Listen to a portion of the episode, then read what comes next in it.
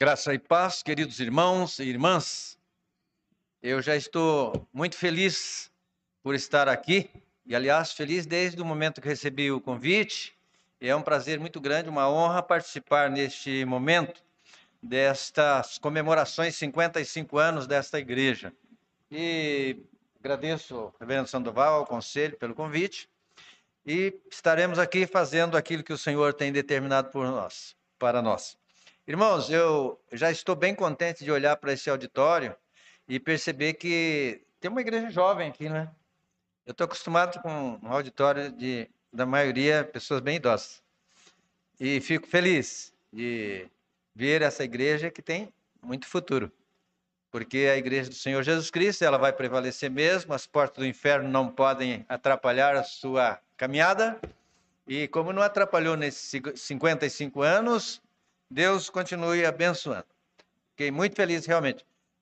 Estou comple... Saí daqui no final de mil e novecentos e... não sei nem mais, acho que setenta... mil novecentos e setenta e nove, tá? Então, em quarenta e três anos que eu saí daqui. Por isso, algumas menininhas que eu conheci aí, eu já estão meio crescidinhas. E é uma alegria a gente ver aqui os irmãos. E o calor com que já fui recebido aí por aqueles que me conheceram naquele tempo.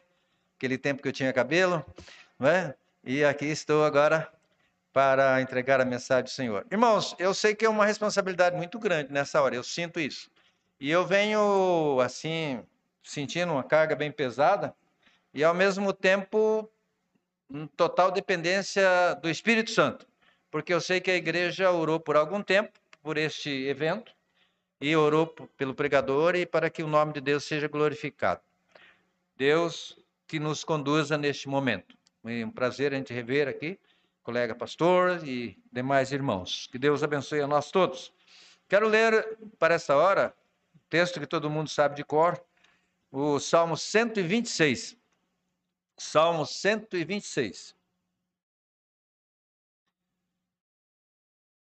Quando o Senhor restaurou a sorte de Sião, ficamos como quem sonha. Então a nossa boca se encheu de riso e a nossa língua de júbilo.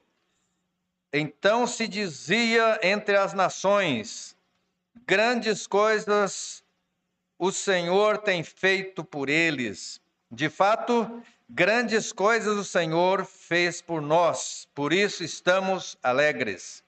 Restaura, Senhor, a nossa sorte, como as torrentes do Neguebe. Os que com lágrimas semeiam, com júbilo ceifarão. Quem sai andando e chorando, enquanto semeia, voltará com júbilo, trazendo consigo seus feixes. Que Deus nos abençoe. Grandes coisas fez o Senhor por nós. Amém. Senhor Deus e Pai, nós estamos na Tua presença, agradecidos, porque o Senhor tem abençoado o Teu povo. E é em nome do Senhor Jesus que ousamos entrar na Tua presença.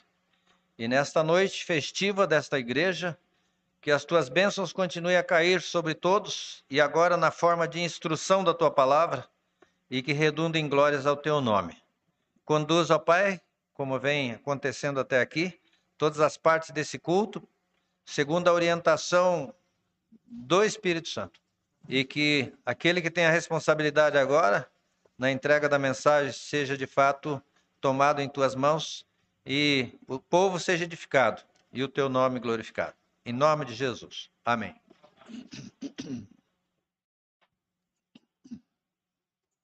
Caros irmãos, é um momento muito especial quando temos algo a comemorar e principalmente se tratando de cinquenta e cinco anos da existência desta igreja. Eu gosto muito de pensar no tema igreja, e principalmente quando eu volto lá na expressão do Senhor Jesus, quando Ele está falando com os seus discípulos, e Ele diz, edificarei a minha igreja, e as portas do inferno não prevalecerão contra ela. Eu gosto de usar a frase que a igreja nasceu para ser vitoriosa.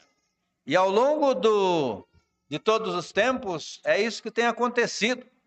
Nós conhecemos, de fato, a história da igreja, gosto muito da história da reforma, mas a gente vê que o Espírito Santo atuou de uma forma especialíssima, segundo o relato do livro de Atos, e que milhares de pessoas foram se convertendo. Os primeiros capítulos trazem algumas é, estatísticas, mas logo depois não, não menciona mais o número, simplesmente diz que crescia, crescia o número dos que se convertiam. Então a igreja atravessou momentos difíceis, veio a reforma e a igreja está aqui, nós estamos há dois mil anos de Cristo, aguardamos a vinda do Senhor Jesus e a igreja está aí caminhando. Todas as ameaças, todas as investidas de Satanás têm sido frustradas, porque Deus tem feito grandes coisas por nós, grandes coisas Deus fez por nós. Meus irmãos, eu gosto ainda voltar um pouquinho na expressão de Jesus, edificarei a minha igreja. Sabe uma coisa que me ocorre? Eu, eu sempre, às vezes fico um pouco ligado a, a texto, a letra, e algumas palavrinhas assim, tem uma comunicação muito especial, não é? E, e eu fico olhando e alguém já disse que o tom com que nós pronunciamos as palavras tem uma carga poderosa de transmissão da mensagem. Mas o que, com que tom será que Jesus teria dito? A minha igreja. E eu fico comparando às vezes, quando a expressão de Jesus, a minha igreja, que embora seja um pronome possessivo, vai indicar que ele é o dono, que a tem a posse da igreja e ele pagou o preço por ela. Mas essa expressão, minha igreja, eu fico pensando que não foi apenas uma expressão é, possessiva, mas que ela é também uma expressão afetiva. Como é que o marido, eu já falei do jovem, os meninos aí que estão namorando, como é que se refere a, a usar a palavra a minha namorada? A minha querida. Principalmente quem é pai aí pela primeira vez, como é que diz? Esse é o meu filho. É o meu filho. É o meu filho. É a minha filha. É a, é a minha igreja. Que amor ele demonstrou. Mas alguém nessa altura já está perguntando o que tem a ver o texto que eu vou falar com minha igreja, porque eu penso que esta igreja pertence de fato ao Senhor Jesus e que das grandes coisas que Deus fez na história do povo de Israel, ele estava preparando a sua igreja. E dentro do povo de Israel, em todos os tempos, a igreja estava presente. Aquele remanescente fiel que tinha um compromisso com as promessas de Deus, a igreja do Velho Testamento, a igreja que em todos os tempos e lugares é constituída por aqueles que entregaram suas vidas ao Senhor Jesus, ou que mesmo lá no Velho Testamento creram nas promessas, que fizeram parte daquela aliança, da qual nós fazemos parte também hoje. Então a igreja estava lá. E a história de Israel foi conduzida visando que Jesus Cristo viesse, e viesse para estabelecer a sua igreja. Então mesmo nas investidas de Satanás, a os acontecimentos turbulentos na história de Israel fizeram parte na formação daquele plano da aliança de Deus, para que a igreja estivesse aqui hoje, e para que aquele plano de Deus desde o início, de criar um homem, a sua imagem e semelhança, que pudesse se relacionar com ele, ele se conclua quando as cortinas dessa terra se fecharem e nós entrarmos para a eternidade. Lá estará a igreja face a face com Deus para adorá-lo de forma perfeita, de forma plena, porque o pecado terá ficado aqui. Mas até chegarmos lá, Deus está conduzindo a história. E o texto que nós lemos, e eu quero que os irmãos comecem a perguntar um pouquinho, o que eu vou aprender de novo hoje? E talvez não vá aprender nada. Mas então muda a pergunta. O que eu ainda não tenho feito pela minha igreja, o para a glória de Deus, e que eu deveria fazer a partir de hoje. A minha igreja precisa ter um presente meu deste ano até o próximo aniversário. O que eu darei? Aí a gente vai de novo no Salmo, como do salmista, lá no Salmo cento e dezesseis, versículo doze, acredito, que ele diz que darei eu ao Senhor por todos os benefícios que me tem feito. E aí ele vai fazer um compromisso de louvar ao Senhor, etcétera, e na presença de todo o povo, na igreja, etcétera. Que darei ao Senhor. Irmãos, eu fico sempre pensando, se a igreja convidou alguém lá do Paraná para vir aqui pregar, e a igreja esperou por esse momento, é porque a igreja quer ver o nome de Deus glorificado, quer manifestar a Deus, quer ver pessoas sendo edificadas, e que o Espírito Santo nos conduza abrindo os nossos olhos para ver como Deus faz grandes coisas. Eu acho que o espírito nosso de comemoração deve ser o mesmo que estavam tendo o povo de Israel ao retornar do cativeiro. Quando disseram, quando o Senhor restaurou a sorte de Sião. O que significa isso? O povo de Israel voltando do cativeiro da Babilônia. Depois de setenta anos de cativeiro. E hoje, quando se prega a teologia da prosperidade, é um prato cheio. Pegar Jeremias, por exemplo, eu é que sei que pensamento que tem a teu respeito, pensamento de bem e não de mal, etcétera, para te abençoar e tal. Isso é hoje, teologia da prosperidade. As pessoas vão lá, Neemias, então, aqui, hoje estamos, a tua vida vai ter reconstrução e etc e tudo mais. E assim vão caminhando. Só para o final da história do cativeiro. Mas mesmo quando Jeremias falou isto, ele estava falando que aconteceria depois do cativeiro. Porque nós lemos Jeremias vinte e cinco, onze, doze, que Deus falou, olha, eu vou... O povo vai para um cativeiro. Vão ser setenta anos. Mas depois eu trarei esse povo. Também, outros textos da palavra de Deus acrescentam isso. Deus está falando, eu vou trazer esse povo de volta. E aí a gente vê que o povo foi levado para o cativeiro. E eu não vou ficar muito nessa história, mas quero lembrar o seguinte. Por que que Israel foi para o cativeiro? Só enumerando, não vou citar nenhum texto, mas lembrando o seguinte. Primeira coisa, abandonaram a lei de Deus. Deixaram a, a Bíblia que tinham jogado fora. Segundo, esse povo, tendo deixado a lei fora, se tornou idólatra. Estava lá na lei que não deviam adorar imagens, etcétera. Só os dez mandamentos, quatro dos, deles se refere à pessoa de Deus, a honrar o nome de Deus, glorificar o nome de Deus, não fazer imagem, não prestar culto à imagem, etcétera. E vai embora. Quantas vezes o povo sabia muito bem disso, mas o povo foi rebelde. Ah, mandamento claro, não ofereça seu filho ao Deus Moloque. Filho primogênito era oferecido sacrifício, Deus não queria isso. E por aí vai. Depois a gente vai escutar a palavra do cronista relatando lá que Israel esteve por muito tempo sem o verdadeiro Deus, sem sacerdote que o ensinasse e sem lei. O povo virou as costas para Deus. Qual foi? O castigo? Entre outros, o cativeiro da Babilônia. Mas o texto da palavra de Deus diz também que sempre que o povo se arrependia e se voltava para Deus, Deus estava lá com a sua mão estendida. A graça estava lá. Sempre que o povo buscou, encontrou isso.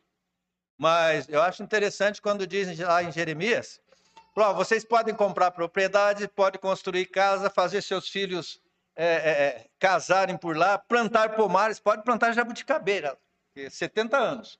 Quem foi para o cativeiro na minha idade, não voltou mais. E quem foi neném, voltou quando estava na minha idade. Não precisa dizer quantos anos eu tenho. É? Então, notem bem, pesou a mão de Deus sobre aquele povo. Mas Deus está tratando ainda com esse povo, sim, daí o final de... livro de Isaías, de Jeremias, que o povo ainda é o povo de Deus, o povo da aliança, que Deus está abençoando e está conduzindo.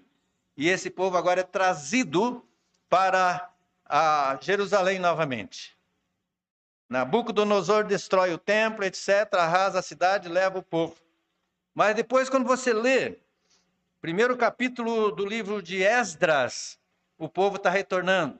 E já no começo do primeiro capítulo do livro de Esdras, aí está dito que Deus despertou o espírito de Ciro, rei da Pérsia. E Ciro faz com que o povo retorne do cativeiro.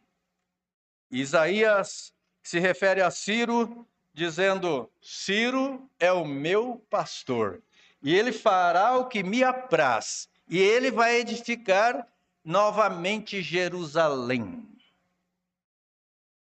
Ciro é o meu pastor. E sabe quantos anos antes desses acontecimentos? Quase trezentos anos, duzentos e tantos anos antes. Deus já profetizou que o povo ia se corromper e que ia para o cativeiro, mas que ele já tinha preparado tudo. E esse povo está de volta agora. E agora, por isso que eles estão... Nós ficamos como quem sonha. Três expressões aqui. Ficamos como quem sonha. A nossa boca se encheu de riso. A nossa língua se encheu de júbilo. Na outra versão se diz de cânticos. A alegria do retorno do cativeiro aqui. Mas há uma coisa que eu sempre presto atenção nesse salmo, é quando se diz que entre as nações se dizia, grandes coisas fez o Senhor a esses, entre as nações. Há momento que parece que as outras pessoas veem melhor do que nós as bênçãos de que nós estamos desfrutando. Há um momento em que as pessoas começam a olhar, mas como Deus abençoou esse povo? E parece que é nessa admiração das, do povo que Israel caiu em si. E então eles usaram a expressão, de fato, grandes coisas o Senhor fez por nós, por isso estamos alegres. Eles estavam alegres, porque realmente o Senhor fez grandes coisas por nós. Eu quero pensar com os irmãos aqui, que Deus tem feito grandes coisas por esta igreja, pela sua vida em particular, pela sua vida familiar, lá no seu trabalho, na criação dos filhos, enfim, em tudo. Nós não temos como medir as bênçãos que Deus derrama sobre nós. Mas eu queria passar, ainda aqui meio de leve, cinco bênçãos. Quem quiser cinco dedos aí, vai marcando aí. Tá? Que estão mencionadas no primeiro capítulo do livro de Esdras. Das grandes coisas que o Senhor fez. A primeira delas, o, o rei Ciro diz assim, ó. Deus do céu me deu todos os reinos da terra. A primeira coisa maravilhosa é que Deus é soberano e ele muda o coração de um imperador pagão. Nabucodonosor destruiu a cidade, destruiu o templo, arrasou tudo. Deus levantou outro imperador para reconstruir a cidade. Lá na, logo na chegada do cativeiro, o próprio Daniel falou, falou para o filho de Nabucodonosor, o seu reino... acabou, passou, porque teu pai foi soberbo e foi ficar entre os animais e você sabe essa história e você também está fazendo o mesmo. O seu império caiu. O grande império babilônico foi arrasado por dois povos menores, Medos e Persa. E Ciro é o imperador persa que está dando agora, que, reconhecendo agora que foi Deus. Não foi o seu exército poderoso, a sua estratégia, a sua sabedoria, o seu poder. Foi Deus do céu, me deu todos os reinos da terra. Número um. Número dois. Texto lá de Esdras. Diz assim, agora, quem de todo o povo de Israel quer voltar para Jerusalém? Está liberado. Pode voltar para a cidade? Então, primeiro, monarca pagão. Reconhece a soberania de Deus. Segundo, da liberdade do povo retornar para Jerusalém, para sua pátria. E é interessante que um dos textos, não, não vou dar referência também, que Jeremias fala assim, olha, não peguem arma, não façam nada, porque vocês não voltarão antes. Aliás, ele ainda diz assim, ó, ore pela paz da cidade para onde eu estou transportando vocês, porque na paz dessa cidade estará a sua paz. Lá no cativeiro, eles tinham que pedir paz, porque eles não iam voltar. Plantar, construir, criar filhos. Espera aí, não vão voltar. E o povo não lutou, porque Deus lutou por eles, o Deus soberano, a quem Ciro se referia. E agora este está fazendo voltar. Mas a alegria, os, parecia sonho, e riso e cântico do povo, era exatamente porque o povo estava reconhecendo que não precisou fazer nada, porque Deus fez por eles. A, a alegria, o riso, o júbilo, era porque estavam reconhecendo que é voltar, era a graça de Deus, que o Deus que nós cremos é maravilhoso, e ele faz grandes coisas. Primeiro, o monarca pagão reconhece a soberania de Deus. Segundo, liberta Israel para voltar para sua terra. Terceiro, coisa maravilhosa, o templo de Salomão, uma coisa fantástica, foi destruído por Nabucodonosor, foi saqueado, objetos todos de ouro, de prata e tudo mais foi levado. Há um historiador que diz que uh, o templo foi o último refúgio para o povo de Israel, que eles, mulheres, crianças, idosos, etcétera, o templo ficou repleto de pessoas, porque pensavam, lá nós estamos seguros. E o que aconteceu? O templo foi incendiado, acabado, pessoas mortas, arrasadas. Agora, sabe o que acontece? Deus fala, Ciro fala, Deus do céu me deu todos os reinos da terra. Israel pode voltar para casa. E esse Deus me encarregou de construir o templo para ele lá em Jerusalém. O templo vai ser construído. Um pagão destruiu e o outro se levanta e fala, eu vou construir. Deus opera com instrumentos que nós não imaginamos. E a igreja vai caminhando. Bênçãos de Deus vão caindo. O povo pode reconstruir o templo. Aí tem mais. Quarto, quarto lugar. Várias nações estavam sob o domínio dos persas agora. De todos os lugares, no meu reino, vocês vão ajudar a construir o templo lá em Jerusalém. Com ouro, com prata, com animais, enfim. Deus levantou recursos de outros povos para que fosse construído o templo, reconstruído aquele templo destruído. A gente já podia aplicar que às vezes a gente não sabe de onde vem o recurso da igreja para se manter, mas é Deus quem levanta e de onde menos nós esperamos. Talvez sejam exatamente essas pessoas que estavam dizendo grandes coisas o Senhor tem feito por esse povo. Eles foram libertos e nós ainda somos obrigados a ajudá-los a reconstruir a cidade, a reconstruir o templo, pagar um, um, um tributo. Eles estavam reconhecendo realmente que eram grandes coisas que Deus estava fazendo. Quinto lugar. Não estou lendo o texto, mas é o primeiro capítulo de Esdras. O último, fa- quinto fato, além do povo ajudar, aí Ciro faz um levantamento. Todos os objetos do templo de ouro e de prata que foram saqueados por Nabucodonosor deviam ser devolvidos. E se você ler o penúltimo versículo do capítulo primeiro de Esdras, está dizendo que um total de entre bacias, baldes e facas e etcétera, aqueles objetos do sacrifício e taças, etcétera, cinco mil e quatrocentos objetos listados foram devolvidos. Deus é o Deus soberano. E nesses cinco fatos mencionados, não sei quem se lembra de algum, acho que tem que dar uma recordada aqui rápida. Primeiro, o monarca pagão reconhece a soberania de Deus. Segundo, libera o povo para voltar. Terceiro, o monarca se encarrega de construir o templo. Quarto, exige que os outros povos que estavam sob o seu domínio ajudassem na reconstrução. E quinto, restitui tudo que havia sido saqueado do templo. Irmãos, só podiam ser grandes coisas que o Senhor tinha feito. E só o Senhor podia fazer coisas tão grandes. Então o Salmo, ele está em cima de um acontecimento histórico que é inexplicável, de que o povo por si mesmo conseguisse se libertar, mas Deus os libertou. E Deus supriu todas as suas necessidades. A última parte, do segunda parte do texto, mas aí parece que já estão na cidade, mas tem um pedido agora, versículo quatro, restaura, Senhor, a nossa sorte, como as correntes do Negueb. Por que esse pedir para restaurar se eles já estão na terra?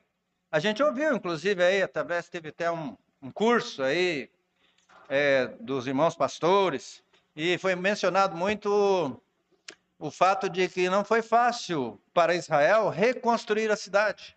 Eles pagavam tributo ainda também para o Império Persa, a cidade estava arrasada, muita dificuldade, vizinhos ainda lutando contra eles, a vida não foi fácil para ser reconstruída. Então esse restauro aqui ainda estava ligado à reconstrução, ainda estava ligado também a alguns grupos que não tinham retornado. Algumas pessoas ainda estavam vindo para, para Jerusalém. Alguns tinham comprado propriedade, plantado os pomares, como foi, os filhos casados por lá e não estavam muito afim de retornar. Mas o povo de Deus, que realmente se sentia como povo da aliança, está voltando. E por que que usou essa figura? A gente já ouviu muitos pregadores falar sobre isso, né? As torrentes do Neguebe. Neguebe é uma parte ao sul de, de Israel. E é uma região que tem as suas dificuldades. O texto fala: os que semeiam lágrimas, com júbilo cegarão. Por que semear em lágrima? Porque aquela região, segundo alguns comentaristas, é uma região muito seca. E ela tem só um período em que as chuvas acontecem para cima e ali também chega a chuva. É uma chuva, é um período curto de se plantar cereais. E, e a gente tem hoje um trigo que em dois meses, dois meses e pouco, feijão, três meses, etcétera, por aí. Coisas que produzem rápido, naquele período da chuva. E as pessoas às vezes plantam para esperar a chuva. E eu, que sou agricultor, já sei disso também. A gente já sabe, ó, está ameaçando uma chuva, vamos plantar hoje, porque a terra seca é mais fácil de trabalhar, amanhã chove, beleza. É a ideia. Mas eu, eu, eu penso que quem lança uma semente no chão não fica pensando que vai apodrecer aquela semente, que vai acontecer com a semente. Quem planta uma semente já vê uma planta linda como essa. Na sua mente já está lá. Eu já plantei jabuticabeira, desse tamanho. Eu gosto de plantar milho todo ano. Acabei de fazer uma pamonha essa semana, milho que eu plantei. Quando eu estou pondo aquele grãozinho de milho na terra, eu estou pensando na pamonha que eu vou comer. Já estou sentindo. Irmãos, essa figura, eu vejo que é uma figura assim de uma fé, até imediata. Eu estou pedindo algo a Deus, eu vou fazer algo, mas eu estou acreditando pela fé que isso vai acontecer. E ainda que seja difícil, o preparo da terra, o calor, porque ainda estava seco naquela preparação. Mas estava certo de que a chuva ia cair e a produção viria.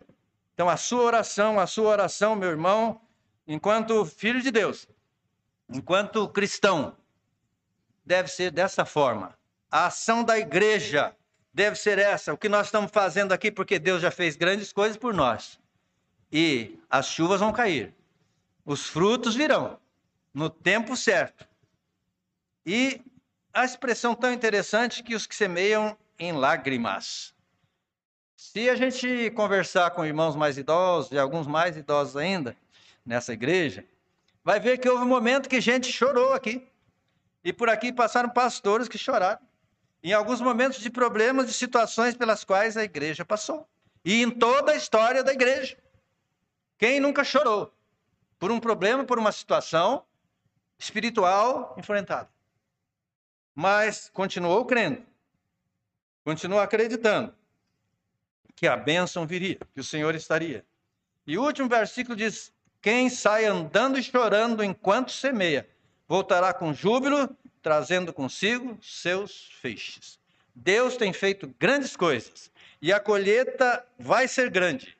A cada dia Deus vai de fato continuar abençoando esta igreja, abençoando o trabalho das mãos dos irmãos, ainda que em algum momento muito difícil. Eu gosto de ver muito, assim, está mais ligado com a minha área, é, é, mais ativa assim, fora o culto e a pregação propriamente, a música. E quantas vezes a gente foi ensaiar coral, etcétera. E na minha igreja, algumas vezes, irmãos, deve ter acontecido por aqui, calor ou um frio danado de Curitiba. Aí aquelas senhoras que desde menina viram os pais ali e estão envolvidas no, no Ministério da Louvor. Essa. Aqui tem algumas. E que várias vezes eu vi assim, ó, quatro colchãozinhos ali no chão. Os bebezinhos deitados no colchãozinhos e as mães ensaiando. Quer dizer, eu saí de casa num domingo à tarde, que era o dia de descansar, e carregando meus filhos, e lá e colocar meu filho a dormir lá no chão e, e voltar para casa às dez horas da noite. É um esforço, é uma luta. Mas o texto está dizendo, você planta, ainda que semeia com lágrima, com dificuldades, os feixes virão. E quanto vale uma alma salva? E o que Cristo fez por nós? E será que a gente acha que é muito o que a gente faz por Ele? Então, irmãos, aplicando um pouquinho aqui desses cinco pontos que nós destacamos. Primeiro deles, que Deus mudou o coração de um pagão. Eu acho que hoje a igreja tem perdido um pouco a sua ênfase evangelística.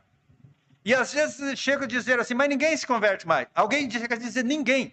E eu não posso dizer ninguém porque eu estou vendo uma igreja cheia. Quem muda o coração das pessoas é Deus. A igreja tem que vir e lançar semente, ainda que chore em algum momento, e que seja difícil. A igreja tem que plantar. E quem planta, colhe. Essa é a lei mais comum. Prega o evangelho. Dê o seu testemunho, porque corações mais duros, as pessoas mais terríveis. Brasil aí tem tanto irmãozinho meu e irmãzinhas, preocupado o que vai acontecer com o nosso Brasil, politicamente, economicamente, não sei o quê. Gente, o mundo, desde o tempo de Noé, foi difícil. E Sodoma e Gomorra aconteceram. E entre o povo de Israel, e cativeiro, e tudo mais. As dificuldades estão aí, mas sempre teve um remanescente fiel. E a igreja de Cristo vai triunfar. Porque Deus é que muda os corações.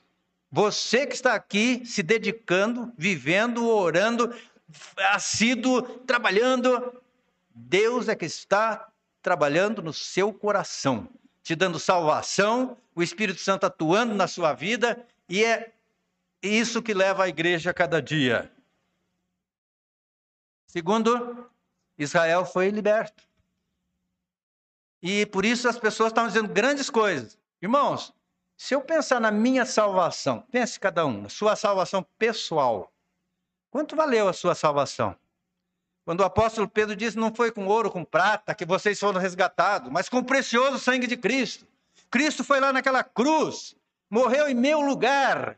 Então tudo que eu faço ainda é muito pouco, mas a minha libertação é muito mais valiosa, é uma salvação para a eternidade, pela qual eu tenho que ter alegria, e expressar minha alegria com ação, com atitudes para o crescimento da igreja, para a glória de Deus. Minha libertação é muito maior, é incomparável do que a, a, a libertação daquele povo de Israel, lá do cativeiro.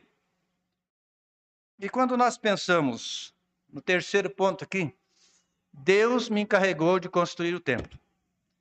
Deus é que dá os recursos todos, materiais, espirituais, enfim, para a igreja continuar. Essa igreja está aqui hoje comemorando cinquenta e cinco anos, porque Deus um dia tocou no coração de uma família muito querida para começar um ponto de pregação numa casa, e daquele ponto de pregação está aqui a igreja hoje. Daquele, daquele grupinho de alguém que vinha lá de São Paulo, na casa de irmãos aqui, nós temos essa igreja. E temos mais do que isso. Não só a primeira igreja maravilhosa de Guarulhos, mas um, o presbitério de Guarulhos. A semente lançada, Deus levantou os recursos todos para que a igreja estivesse aqui hoje. Assim como Deus moveu o coração daquele pagão, eu vou construir o templo. Deus tem levantado pessoas e recursos para que a sua igreja construa, para que a sua igreja exerça esse seu ministério. Mas, irmãos, eu mencionei que as outras nações tiveram que ajudar. Deus levanta pessoas que nós não esperamos para ajudar a igreja. Deixa eu contar uma ilustração. Antonina tem uma igreja bem bonita hoje. Eu tive o privilégio de destruir a antiga lá e participar na, em arrancar a igrejinha antiga de setenta metros que existia lá. E a gente tem uma igreja de vinte e dois metros por dez e quarenta hoje. Não enche, sabe? Mas ela, o templo é grande, bonito, maravilhoso. E o povo que estava lá era muito pequeno para construir aquilo lá. E alguém falou, vamos vender pastel, vamos fazer uma cantina na porta da igreja. Eu falei, nada disso. E eu criei um slogan. Não ah, faça só o que você puder, mas faça o que puder. Aí, irmãos, e Deus abençoou. E num período muito curto a gente construiu aquela igreja. Aí o templo estava levantado, as paredes, etcétera. Mas alguém falou, mas a gente está precisando de um aparelho de som aqui. E alguém foi para Curitiba para fazer uma pesquisa de preço e parou na casa de um parente que não é crente. Ele falou, escolha o melhor aparelho de som que você achar aí. Microfones e etcétera. Tudo e deixa comigo. Ganhamos aquela aparelhagem de som bacana. Aí fulano foi lá passear em Antonina, foi lá na igreja. Porque tinha falado com um parente, tinha feito a doação, olhou assim, mas isso aqui é eternite, nesse litoral, calor, vocês vão ter que pôr um, um aspirador, não sei nem como é que chama bem aquele negócio lá. Hã? Exaustor, muito bem, obrigado, irmão. Ele foi lá e falou, prometeu de dar os exaustores. Aí acontece o seguinte, o presbítero falou, e como é que vai ser isso? É, quando que a gente pode providenciar? Vocês não vão providenciar nada. Eu vou mandar uma empresa aqui e vai executar o trabalho. E uma semana depois, estava lá tudo colocado. Fulano não era crente. E à frente da igreja tinha um tablado fechando, da construção, né? Porque nós estávamos em construção. Esse mesmo fulano passou por lá e falou, vocês não querem fazer um, um negócio bonito aí e tal? Queremos, mas por enquanto não dá, né? Não, dá sim, pode fazer. Dá lá. Aqueles vergalhões, etcétera, trabalhado, portão, tudo mais. Botou lá. Aí eu estava fazendo o dízimo, sabe lá, cerimônia do dízimo, e, e aí apareceu um empresário, primo desse até, cuja filhinha tinha sido levada por alguém para a igreja e ele foi lá para buscar a filhinha. Mas a gente tinha tido uma escola dominical muito boa naquele dia, e quando eu vi o fulano sentou bem na hora que a gente ia fazer o levantamento dos dízimos e ofertas, eu fiquei preocupado, sabe? Falei, puxa vida, eu, fulano chega justo agora. E ele ficou sentado lá. E aí eu tive que dar uma meia geral, o que, que é o dízimo, o que é bíblico, como é que a igreja só faz uma vez por mês, é investido em quê, e etcétera. Eu fiz um... detalhei assim. Mas tudo muito rápido. E quando eu saí, ele me cumprimentou, me abraçou e falou assim, interessante, eu nunca vi uma abordagem assim, não sabia exatamente o que é assim... Interessante e tal, mas conversamos um pouco ali. Eu comentei com alguém, falei, que pena. Fulano podia ter chegado antes para escutar a palavra de Deus assim de forma mais de salvação do que só o dízimo. Foi à noite, chega o presbítero assim e fala, pastor, o fulano, até você citar o nome dele, está longe, é uma coisa boa. Ó, o Eros mandou esta oferta. Eu fui olhar um punhado de nota de cinquenta, sabe? E ele mandou um recado, que ele vai dar quinhentos reais por mês para a construção. Irmãos, eu podia citar outros, irmãos. A igreja está lá. E, e o povinho, se você falar o povinho, com todo respeito, que está lá, não teria condição de construir. Deus levantou gente lá de fora, como levantou nações para construir, reconstruir o templo de Jerusalém. E a última colocação que fizemos é que foi tudo restituídos. Até quando nós achamos que perdemos alguma coisa, se estivermos continuando na fé, Deus realmente nos abençoa. Deus nos abençoa. Irmãos, eu quero concluir dizendo, que bênção essa igreja. E que Deus recompense cada irmão que tem sido firme, tem orado, tem confiado, tem aqui... em algum momento ficado triste com coisa que acontece que não é do seu agrado. E acontece porque Satanás não está contente. Quer ver um desafio? Vou fechar a Bíblia para verem que eu vou acabar. É, tem uma, um desafio muito grande. Quando alguma coisa está muito boa, e eu vou falar que até na minha vida pessoal, há um momento que eu me sinto meio bacana, meio importante, e Deus fala assim, menos, menos. E ele dá uma puxadinha no tapete, sabe? Aí eu tenho que chorar um pouquinho, tenho que botar o joelho no chão, etcétera. E aí a gente levanta, vai se fortalecendo de novo. É só começar a ficar com a crista meio levantada, ele puxa de novo. O trabalho é dele e, como diz Paulo, né? O que que tu tens que não recebeste dele? E se recebeste, porque te gloria? A glória é dele. É para a glória dele. As grandes coisas fez o Senhor. O que a gente faz é o mínimo, diante do que Cristo fez para a nossa salvação e garantiu a vitória da igreja. Deus realmente nos abençoa, cada momento. Mas eu, falando de mim mesmo agora, já ia fugindo do exemplo que eu ia citar. E se quer um desafio na igreja, e quem participa ativamente sabe, é a tal da música. Música tem um problema sério, coral, etcétera. E hoje a gente não está muito para o coletivo, nós estamos muito individuais. É difícil. E aí eu fui cantar, fui pregar numa igreja, teve dezenove solos. Tá? E na saída uma irmã falou assim, olha, eu não tenho dom. Eu falei, mas que dom que a senhora quer? Pensa que dom é só cantar, não é? Mas eu fui pregar numa igreja, um conjunto estava tão lindo, tão lindo. E eu falei para o pessoal do conjunto, bota o joelho no chão. Porque quando você canta para o Senhor, você insulta Satanás. Bota o joelho no chão com o que você faz. Porque quando você faz para o Senhor, você está desafiando Satanás. Mas Satanás já foi vencido por Cristo. E as portas do inferno não prevalecem contra a igreja. Lá naquela igreja que eu fui do Conjunto Bonito, pouco tempo depois alguém falou, sabe que aquele conjunto quase acabou. Ah, tem umas pessoas lá caíram em pecado e não sei o quê, não sei o quê. Irmãos, Jesus falou, vigiai, orai. Está tendo dificuldade? Ore. Pode ser um cativeiro, mas vai sair dele. O Senhor restaura. E o Senhor nos restaurou, nos dando a salvação interna em Cristo. Ele fez o máximo. E tocar a igreja é o mínimo. No poder dele. E o poder e a glória é dele. Que você seja um instrumento do Senhor. Para que essa igreja continue glorificando a Deus, crescendo em número e em espiritualidade. Que Deus nos abençoe. Amém.